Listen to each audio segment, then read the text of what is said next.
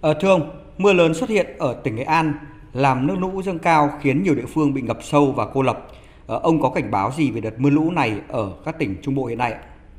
Trong 24 giờ qua, tại tỉnh Nghệ An, Hà Tĩnh đã có mưa rất to. Trên sông Ngàn Sâu, Ngàn Phố, Hà Tĩnh, sông Cả Nghệ An đã xuất hiện lũ.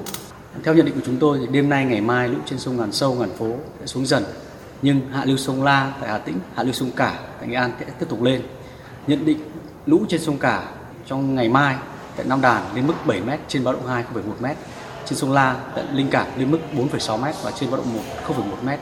Tình hình mưa lũ mở rộng ra phía Bắc thì cảnh báo trong 24 giờ tới trên các sông ở Thanh Hóa có khả năng xuất hiện một đợt lũ. Và đỉnh lũ các sông nhỏ từ lưu sông Mã ở trên mức báo động 1. À, do à, có mưa lớn và lũ đã xuất hiện tại Nghệ An, Hà Tĩnh nên nguy cơ à, xảy ra lũ quét sạt lở đất ở vùng núi, ngập lụt vùng trũng thấp ven sông và khu đô thị tại các tỉnh từ Thanh Hóa, Nghệ An, Hà Tĩnh.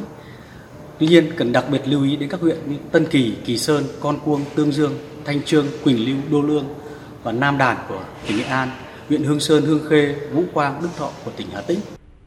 Ở theo dự báo thì mưa lớn còn kéo dài đến khi nào, thưa ông? Theo nhận định của chúng tôi, từ đêm nay đến ngày 30 tháng 9 thì ở khu vực Trung Du đồng bằng Bắc Bộ, Bắc Trung Bộ có mưa vừa mưa to, cục bộ có nơi mưa rất to. Từ ngày mùng 1 tháng 10 mưa vẫn xuất hiện trên diện rộng nhưng cường độ mưa có xu hướng giảm và số điểm mưa to ở Bắc Bộ và các tỉnh Bắc miền Trung chỉ xảy ra cục bộ. À, để hạn chế thấp nhất thiệt hại về người và tài sản trong mưa lũ, ông có khuyến cáo gì đối với người dân không thưa ông? Chủ động ứng phó với lũ quét sạt lở đất và lũ ngập lụt, người dân sinh sống trong vùng có nguy cơ lũ quét cần theo dõi sát thông tin cảnh báo lũ quét sạt lở đất, lũ ngập lụt của các đơn vị dự báo khí tượng thủy văn, sẵn sàng sơ tán theo hướng dẫn của cơ quan phòng chống thiên tai của địa phương khi được yêu cầu.